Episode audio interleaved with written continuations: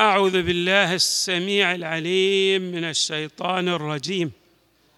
بسم الله الرحمن الرحيم، والحمد لله رب العالمين، والصلاة والسلام على أشرف الخلق سيدنا ونبينا محمد وآله أجمعين الطيبين الطاهرين.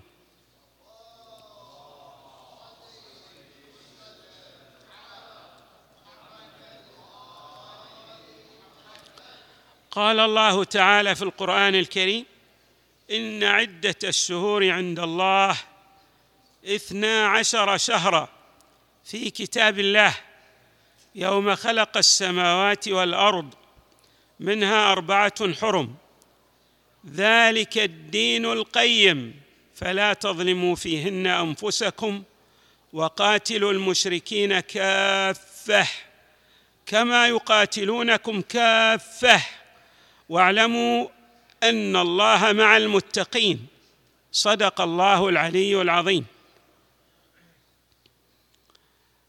من الأمور الهامة التي أكدت عليها الروايات الواردة عن المصطفى صلى الله عليه وآله والأئمة من أهل البيت عليهم السلام فضائل بعض الأوقات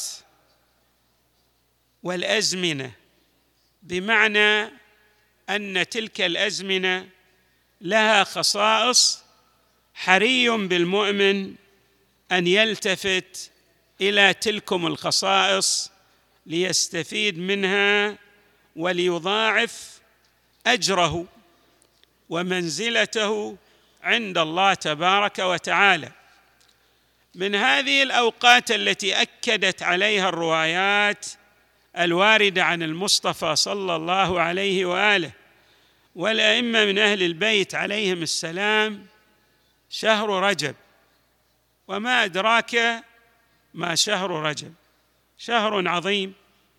أشارت الروايات إلى مضاعفة الأعمال فيه والحصول على الحظوة والقرب من الله تبارك وتعالى بالأعمال التي يأتي بها المكلف في هذا الشهر العظيم.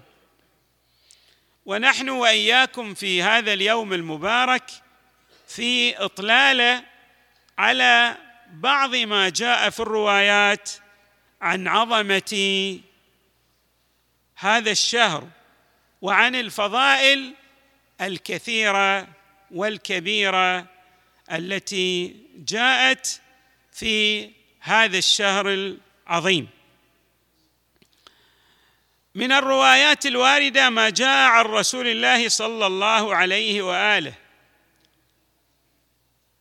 قال: إن الله تعالى نصب في السماء 7 ملكا يقال له الداعي، فإذا دخل شهر رجب ينادي ذلك الملك في كل ليلة منه إلى الصباح: طوبى للذاكرين، طوبى للطائعين.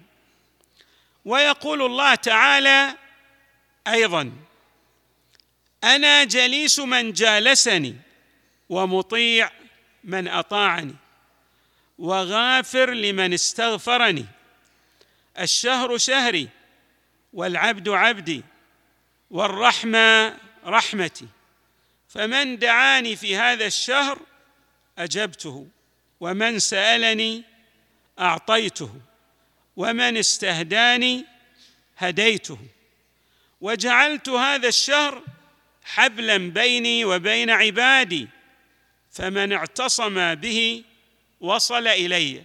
هذه جملة من الخصائص أشار إليها المصطفى صلى الله عليه وآله، حري بنا أن نلتفت إلى هذه الخصائص. أولاً، أن الله تبارك وتعالى يدعونا بدعوة خاصة في هذا الشهر. الله يدعو الإنسان طوال الوقت، ولكن هناك دعوات خاصة، كما في الدعوات في ليالي القدر، كما في الدعوات في شهر رمضان المبارك. أيضا هناك دعوات خاصة يحظى بها المؤمن الذي يريد أن يصل إلى علو الدرجات والمقامات السامقة. هذه الدعوات توجه إلى العبد في شهر رجب كما يفصح عن ذلك المصطفى صلى الله عليه وآله، وهذه الدعوات مستمرة في كل ليلة من ليالي رجب، وتؤكد على أهمية بعض الأمور كما جاء في هذه الرواية. من هذه الأمور الإكثار من ذكر الله تبارك وتعالى في هذا الشهر، طوبى للذاكرين، وأيضا الالتزام الدقيق بطاعة الله، طوبى للطائعين. أيضا يبين الحق تبارك وتعالى أن له معية خاصة لعباده المطيعين في هذا الشهر الفضيل.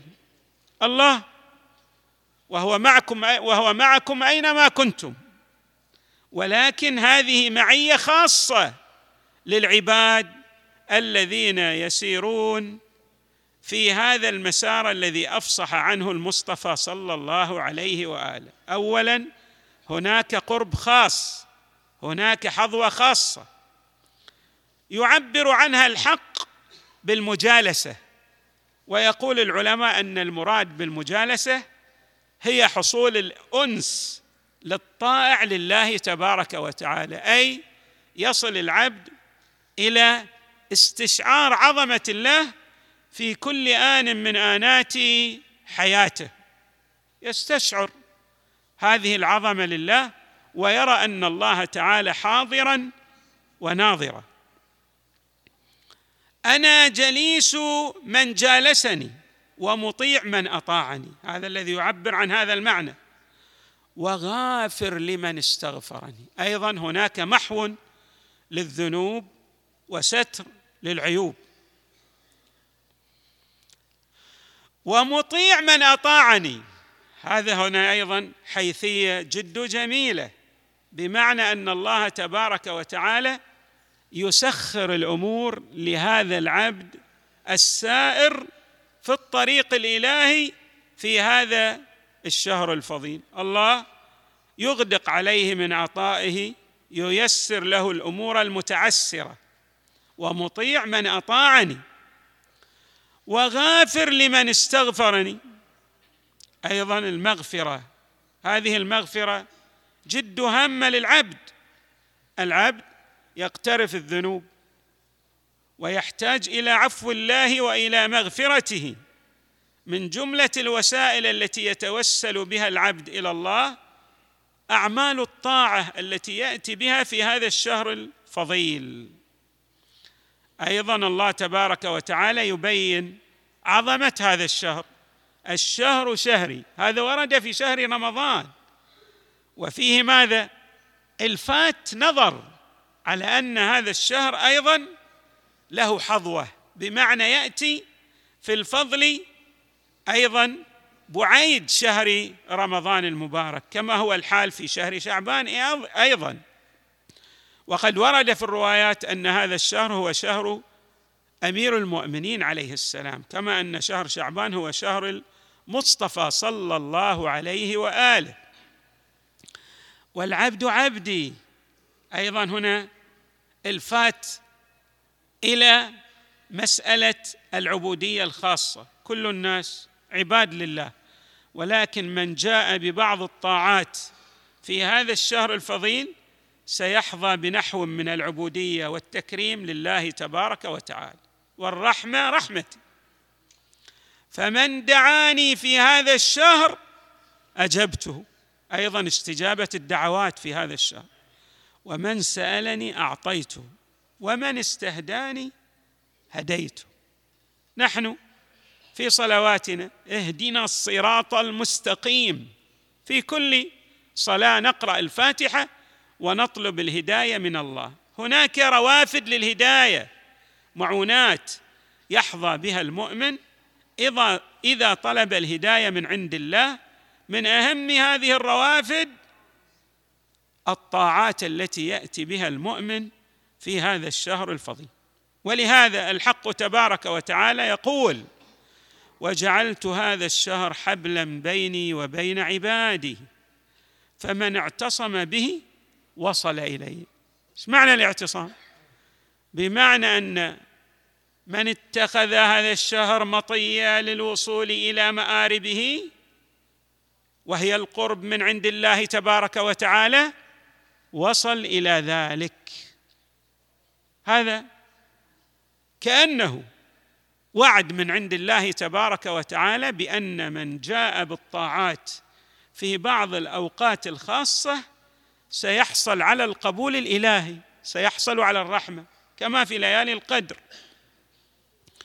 وهناك أعمال كثيرة في هذا الشهر، حري أن نلتفت إلى هذه الأعمال التي جاءت في هذا الشهر. نحن ذكرنا في السنوات الماضية أعمالا كثيرة، ولكننا سنركز في هذه السنة على عمل جد هام، وهو أيضا يؤتى به بكيفيتين: الأولى أن يقرأ الإنسان في هذا الشهر في يوم الجمعة من جمع شهر رجب يقرأ سورة التوحيد 100 مرة. هذا العمل كما جاء في الرواية يكون له نور يوم القيامة يسعى به إلى الجنة، يضيء طريقه إلى إيصاله إلى الجنة. وقد ورد أيضا في روايات أخرى أهمية القراءة لسورة التوحيد 10,000 مرة في شهر رجب ليحصل الإنسان على منازل عظيمة في الجنان عند الله تبارك وتعالى. نسأل الله تعالى أن يجعلنا وإياكم من الذين يتخذون هذه الأوقات العظيمة مطايا للوصول إلى الرضوان الإلهي. والحمد لله رب العالمين، وصلى الله وسلم وزاد وبارك على سيدنا ونبينا محمد وآله أجمعين الطيبين الطاهرين.